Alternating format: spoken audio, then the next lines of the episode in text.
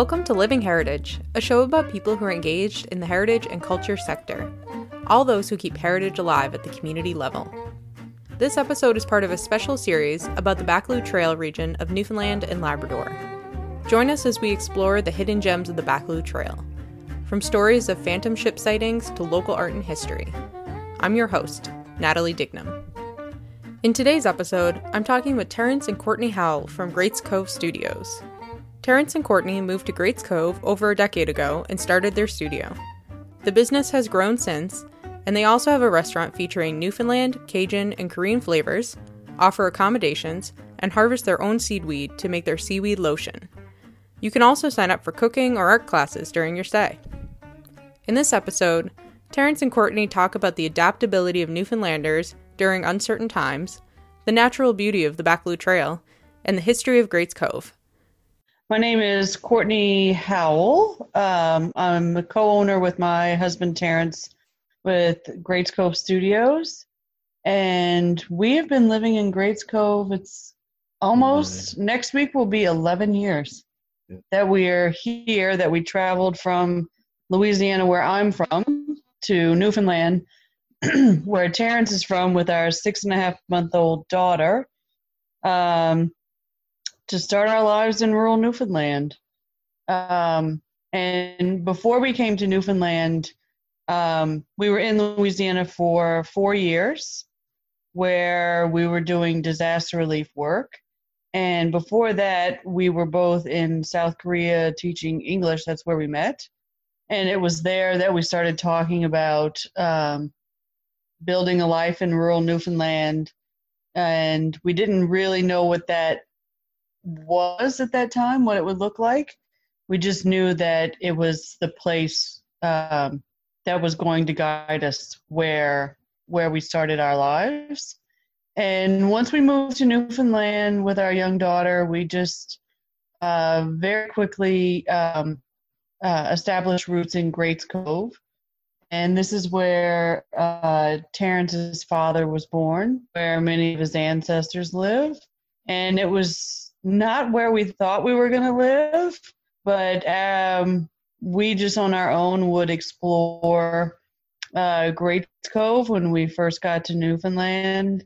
And even though it's at the very end of the road and uh, it didn't seem like the most logical place to start a business, we knew that this was the place where we wanted to be.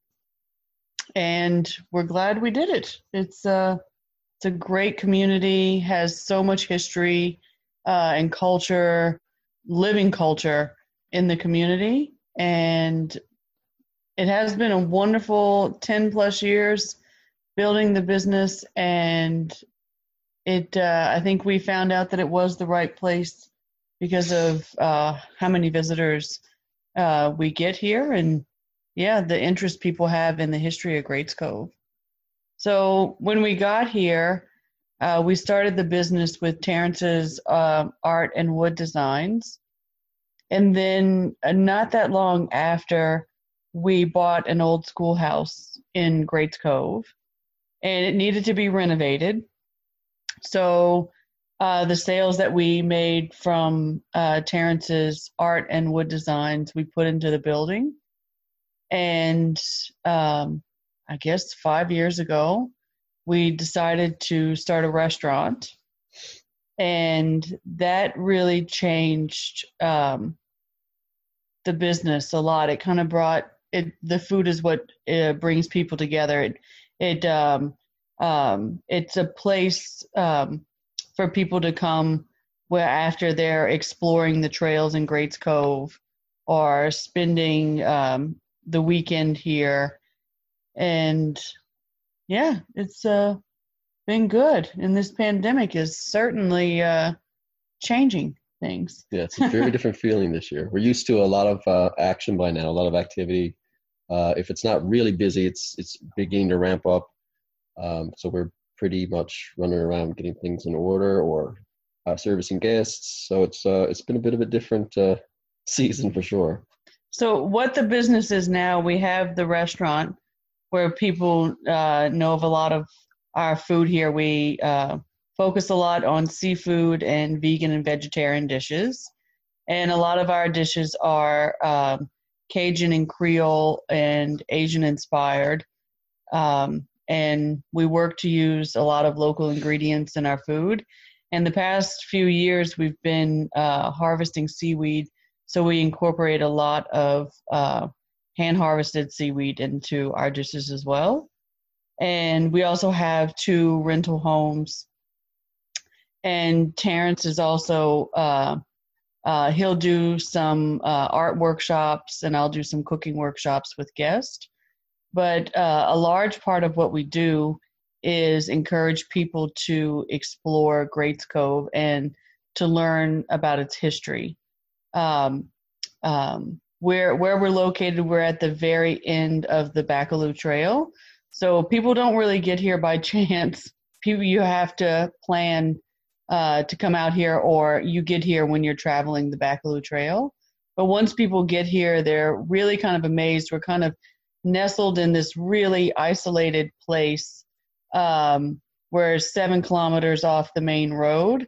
And when you're traveling down that last 11, seven kilometers to get to Grates Cove, uh, it's you just in you don't see the ocean very much. You just you're uh, traveling along the barrens, and uh, people just they're, they're welcomed into Grates Cove by just this wide open ocean just opening up to them. Uh, and there we're a small community. I think our last census had us at 133 people. Um, and once people get here, once guests get here, either for the day or they're spending the night, um, we encourage them to explore the trails and understand Grates Cove as a National Historic Site. Uh, in 1995, Grates Cove was designated a National Historic Site for the rock walls uh, that line the entire town. We're one of the uh, oldest living examples in, in Newfoundland of um, of ancestral rock wall gardens that people would use to uh, enclose their gardens or their livestock, divide property lines, and uh, we have a, a, beautiful main area for the National Historic Site that has trails around the Rockwall Gardens, and then there's just kilometers and kilometers of trails that line the community. And um, so, what we've been doing for the past 10 years is really um, um, um educating people on Grates Cove as a National Historic Site and as a destination to explore. And one of the other things that we've really, especially during the pandemic, that we'll uh, have an opportunity to um, talk with people and then open them up to is the history of John Cabot here in Grates Cove. And Terrence may have a bit more to say about the history of John Cabot in Grates Cove. Yeah, so I mean, it's uh, it's widely understood that John Cabot probably landed in Bonavista area uh, at the Cape. Um, but there is actual physical evidence in Grates Cove that he may have landed here. Now that was largely uh, swayed for whatever reason. Usually, I guess, could be political or whatnot. Um, and it's also the fact that there was no actual physical evidence remaining um, currently. So the story goes, local story goes, um, back in the 60s, a van drove into Grates Cove um, and heard of this rock. So the, the, locals always knew of this rock that had an engraving in it um, and it was examined, uh, photographed by a, um, the curator of the Newfoundland Museum back in 19 in the 40s, uh, 40 maybe 44. I'm not really sure that actual year. Uh, it was photographed, but um, he and this gentleman who was the curator, he claimed that it was um, definitely inscribed I Caboto, so it was was in a different type of a period, a type of speak, and it was a foreign speak, so it would have been uh, in Italian there were other names there, other foreign names that were also chiseled into the stone. And I guess I always questioned why would why would the first landing from Europe um, why would they why would they uh, not have put their mark somewhere else? But there was a mark found here. Uh, it was always disputed whether it was Bonavista or here, but it was also the industry had already begun there. So when people began to dispute point of landing, um, it was basically was already swayed towards Bonavista because the industry had already had infrastructure in place. Uh, that's what I feel. I mean, that's just my opinion. Um, but I always found it really fascinating what what's what the story of him possibly landing here, and then was the idea, another possible um, um, theory was that he, he shipwrecked here on the second trip. So in um, the second trip here, 1498, he uh, actually it's believed that he may have uh, shipwrecked in Grates Cove and died in Grates Cove because he was he never um, survived that trip. He was never seen again. Um, so there's a lot of mystery around the story, uh, a lot of theories, uh, but Grates Cove, um, as far as I know, is the only uh, site that has had or did have physical evidence. But back to the story of that day that the that um, a media van came to town uh, a, a, van that was marked with um, media insignia. Now, I'm not sure I can speculate. That's all I can really do speculate on who that might have been, what entity that might have been. The two men uh, went to the site of the rock, was known as Cabot Rock. All the locals knew it as Cabot Rock. Uh, the engraving um, became locally kind of famous. Um, so these two men, they claimed to be uh, there from these, uh, an historical entity, uh, trying to verify the authenticity of the stone. Uh, after that point of conversation with the locals, because um, they were being questioned as what you know why they were there, what their intent was. Uh, after telling them that they were, you know, uh, officiated with the museum or gallery somewhere in St. John's, they began to chisel the stone away. So this piece of uh, very valuable historical uh, artifact was being taken out of, chiseled out of the stone.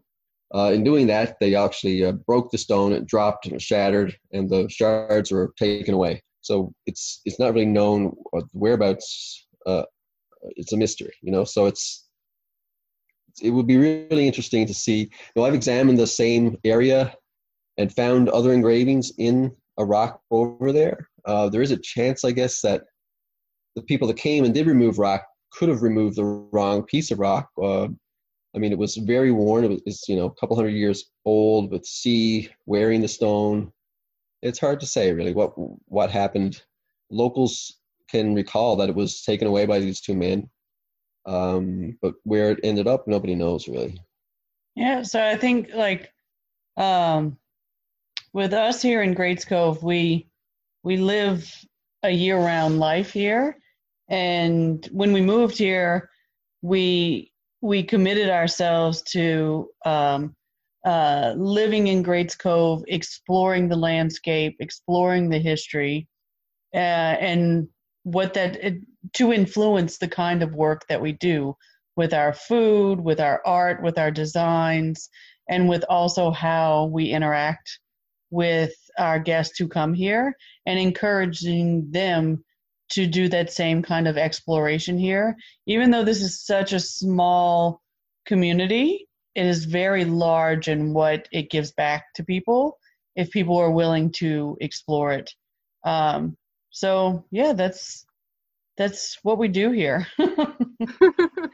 I definitely want to dig more into uh, some some of the history and this idea of uh, art in place that you guys um, also kind of explain on your website. Yeah, so one of the questions I had uh, before we dig into the history is you guys kind of mentioned the landscape a little bit, and I was so happy that I got out to Grates Cove really right before uh, this pandemic happened. It was crazy. We came out that weekend in the winter, and literally we were driving home when CBC put out the COVID 19 information and that the response was going to be like within the next week, all the restaurants were shutting down.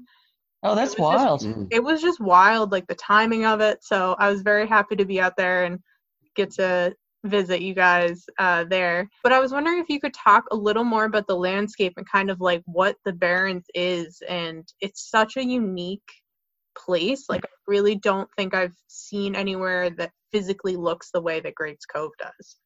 And I think it's it's hard for us. I mean, every place in Newfoundland is amazing and beautiful. But I mean, I don't know if we're biased, but we feel that there's just something about this place. You know, we had this whole plan of where we were going to live. Mm-hmm. Uh, and it wasn't that far away from Grates Cove, but it wasn't Grates Cove. But it is just something about this place driving into it after this, you know, this drive down the Baccalieu Trail driving down Barrens, and then you just open up into this um, almost like a half moon um, yeah, beautiful little cove. Landscape. It's, it's, kind of on the cusp of two bays, also. So it's kind of either here nor there. It's um, so going uh, if I go to the, the head of the what we call the head here in town. I don't know if you probably noticed the uh, the the artificial lighthouse or the uh, up at the point at the end, far edge of the cove. Yeah, so one side to the right you have uh, you're going towards Conception Bay, and to the left you're basically in Trinity Bay. So it's kind of um, you're in between two bays. So get, you get a lot of traffic here as well. You get a lot of ocean uh, uh, high, larger vessels that would be seen more on high seas. But I, I think, point. like with the landscape, I think what drew us to be here, Terrence's degree is in fine arts, um, and uh, when we initially started talking about living in rural Newfoundland, uh, the purpose of that was uh, art based. So we knew. I mean, we both we both grew up in rural environments and wanted to live and raise our daughter in a rural environment. Um, and then when we got here, it's just this raw, rugged, wild landscape. I mean, there's it's and it's funny, you know, we get some people uh, who maybe have spent, you know, their entire lives in a city, and when they get here, they either embrace it completely or it takes them a while because the environment almost demands that you um, you have to take it in. Mm-hmm. It does something to you. It's going to affect you, and some people really, really gravitate towards that, and some people have a little bit harder time. Yes, I mean, some people who it. are have been city uh, dwellers for their whole lives, especially some of them find it very um, traumatic in a sense, you know, uh, visually or environmentally um, stressing because it's so open and it is so barren, which is not really the right word for the barrens because there's, there's ocean all around you. There's ocean all around, so it's it's it's very yeah. I think I think people in the cities they they have their own personal spaces, but then they also yeah they rely on the community of the city that uh, that is really in a sense the landscape of a city tends to be very um, uh, well block oriented you know your communities and your neighborhoods uh, there's usually a lot of um, skyrise cover there's a lot of concrete but there's still communities within cities but here it's very open community is within the environment and you kind of uh, you can't avoid that environment. You are literally exposed to it on a daily basis. And i think if people um, when people like accept you know where they are that they're in this really remote place and this just amazing environment it does something to them. We've had people who've stayed with us you know a few days and you know they had all of these plans to just keep moving around keep driving here and they do they explore the Baccalieu trail but we've had people who just stay here and explore uh, the trails go off trail get into the landscape and it does something to them and I, I don't know exactly how to explain it it's it's just so I don't know if it's the ruggedness, the rawness of the environment, that constant change. It's one of the things I love about this place. Uh, I always, I've always had a lot of wanderlust. I've always wanted to travel, and now that I'm here, I don't want to go anywhere. Uh, but I feel like I'm always having an experience because the ocean is always changing. Um, within within each season, but definitely uh, from season to season. The light on the rocks change, uh, the activity that's going around in Grates Cove, the wildlife that's here, everything changes. Sometimes throughout the day. Oh yeah, um, and it's it's just it's now just what we talk about uh, or not talk about. Mm-hmm. It's just it's almost like a person. it's almost like another entity uh, and it it definitely impacts our mood. It impacts what activity we decide to do. Are we going to go harvest seaweed today? Uh, are we going to stay inside and light a fire and just you know look out at the ocean and be amazed by it? Are we going to go get lost in the barrens? Um, the landscape dictates all of it on what we do and how we feel, what we create, and it has completely guided the business. Yeah. and not on purpose.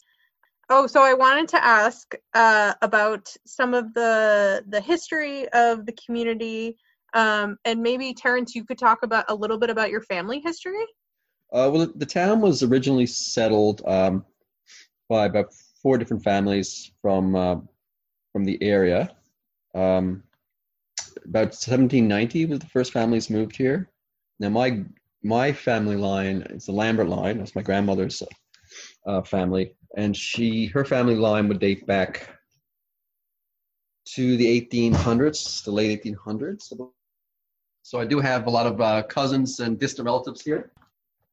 And as a kid, I grew up hearing a lot of stories about Great Cove. So I, I felt there was a very beautiful picture painted by my grandmother. And, and my father would also bring me here. I'm, I'm literally 15 minutes away from my hometown. Um, so my dad, as a kid, he would bring me down every Sunday and make sure I, I knew where my great grandparents lived and different uh, uh, activities and sites of the town. So I was always kind of uh, intrigued by it as a kid, I guess. Uh, but I never thought I would ever live here again. But um, I think my nan would, my nan would probably li- like to know that I was uh, was here now, though. It's, it's kind of a Your grandmother grew up here. What was her name? her name is Henrietta, um, but she went by Annie because she was as a kid she was made fun of for her name. But um, so she never she, she never went with her, her original name. She was always called uh, Annie, and she was um, a lovely woman. Um, she always missed Grates Cove. I mean, she she moved to where I was born, uh, Old Perlican, about 15 minutes away. You probably drove. You had to drive through it to get here. But she always speak, spoke fondly of her life in Grates Cove before uh, she left. Uh, so my dad, my dad left here when he was about seven. So my dad and my aunts and uncles, a number of them were, were born here as well, and uh, lived a, a very enjoyable life until they moved to Perlican. And their life continued, but they always spoke fondly of Grates Cove. It had a certain magic, I think, Hmm. for them and their memories. A thing that can't be explained.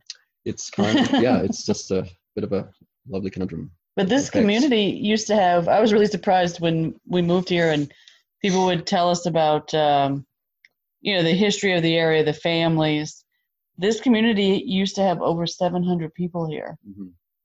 It was a really thriving fishing community uh, with lots of families, lots of children, lots of activity. lots of commerce. A lot of the people here, um, there was early fisheries co-op started here by prominent members. Uh, it was it was probably, uh, you know, this area. This is kind of a fish killing hub of North America. When we say fish, we mean cod, of course. Uh, uh, cod was king, and well, used to be king.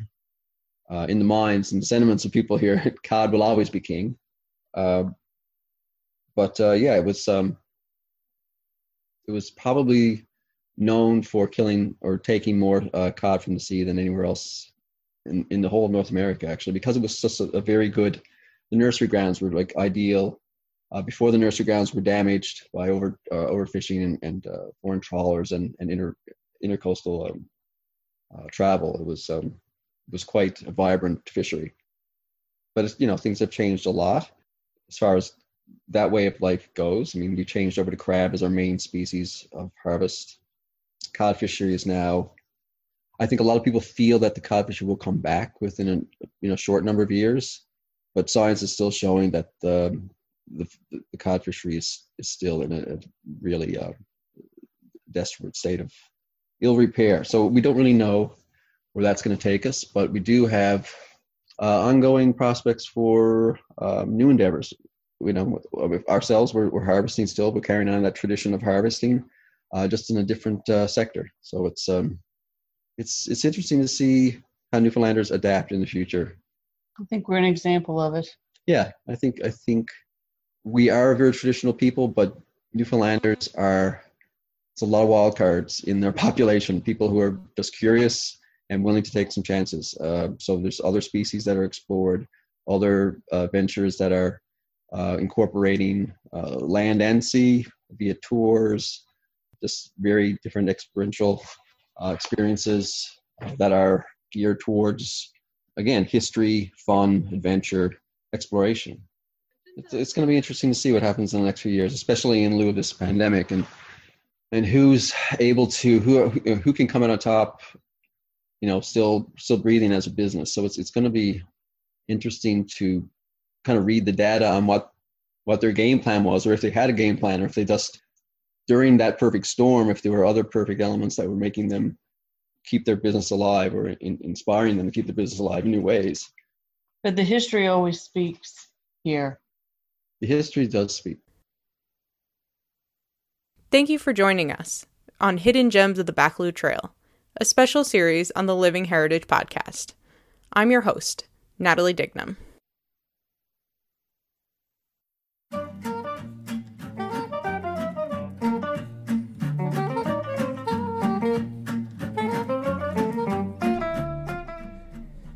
You've been listening to the Living Heritage Podcast, a co production of Heritage NL and CHMR Radio at Memorial University. You can find previous episodes on iTunes or wherever you download podcasts. We're on Twitter at HFNLCA. Do you have a question or a suggestion about an aspect of culture and heritage you want us to explore? Send us your mail, and we'll do our best to answer it in an upcoming show. Email us at livingheritagepodcast at gmail.com. Our theme music is by Lache Swing. Thanks for listening.